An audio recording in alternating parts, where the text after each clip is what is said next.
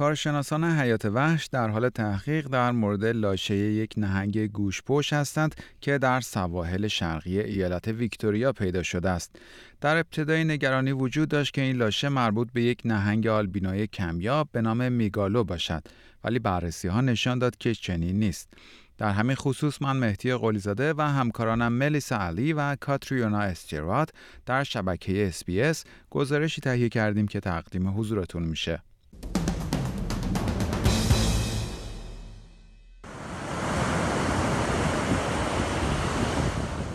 یک زیبایی بزرگ و نادر که با امواج به سواحل مالاکوتا در شرق ویکتوریا آورده شده است.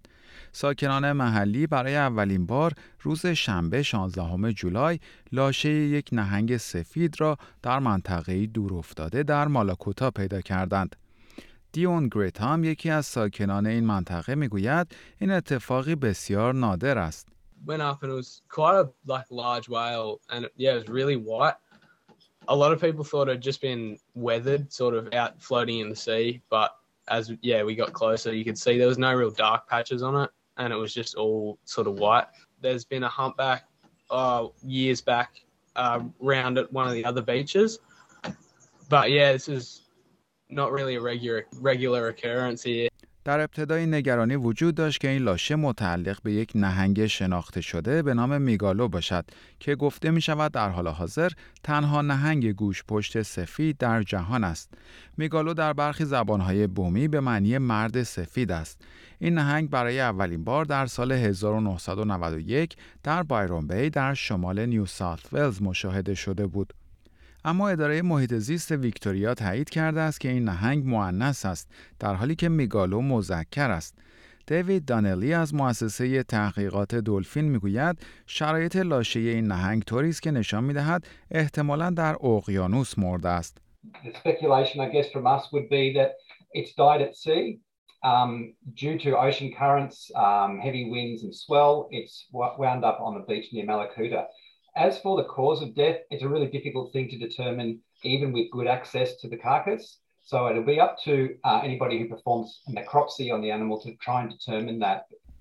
دیوید دانلی می‌گوید مدرکی وجود ندارد که نشان دهد این نهنگ بر اثر تغییرات آب و هوایی مرده است ولی ثبت و بررسی چنین مواردی در طولانی مدت ضروری است. maybe then we can start to speculate on what might be happening in the environment. But for the most part, the East Coast Australian humpback whale population is very healthy, recovered very, very quickly and very impressively, uh, and continues to grow.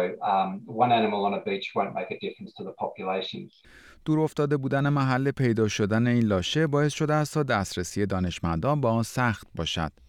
رادنی وایل از اداره محیط زیست ویکتوریا هشدار داده است دست زدن به نهنگ هایی که در ساحل پیدا می شوند چه مرده باشند چه زنده یک تخلف محسوب خواهد شد. At, currently we're planning to leave it in place um, and let it decompose naturally. That's our preferred approach, but it really depends with deceased whales like this, the location of it and trading, leaving it in to decompose naturally versus human safety about where it's actually located. My advice is that they've decided to leave it in, in place and leave it to decompose naturally. So there are warnings out for people to, um, to avoid going near the whale or touching the whale. انتظار می رود یک گروه از دانشمندان به محل پیدا شدن لاشه این نهنگ که 10 متر طول و حدود 22 تن وزن دارد برود و نمونه هایی را جمع آوری کند. این دانشمندان علاوه بر اینکه سعی خواهند کرد تا دلیل مرگ این نهنگ را مشخص کنند در پی این خواهند بود که بدانند آیا این نهنگ سفید از گونه متفاوت است یا نه. هنوز مشخص نیست که آیا این نهنگ واقعا یک آلبینو بوده است یا نه.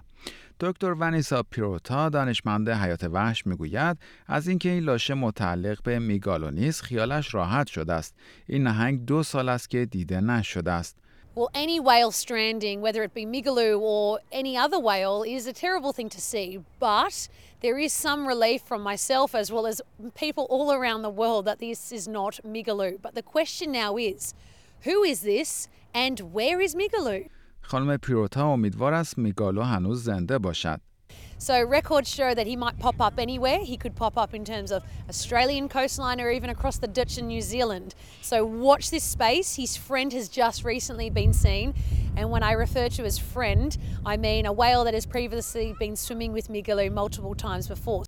با وجود اینکه مرگ این نهنگ ناراحت کننده است اما مطالعه سیستم های داخلی آن اطلاعات ارزشمندی را در مورد این جانور قول پیکر فراهم خواهد کرد که مورد استقبال جامعه علمی جهان قرار خواهد گرفت.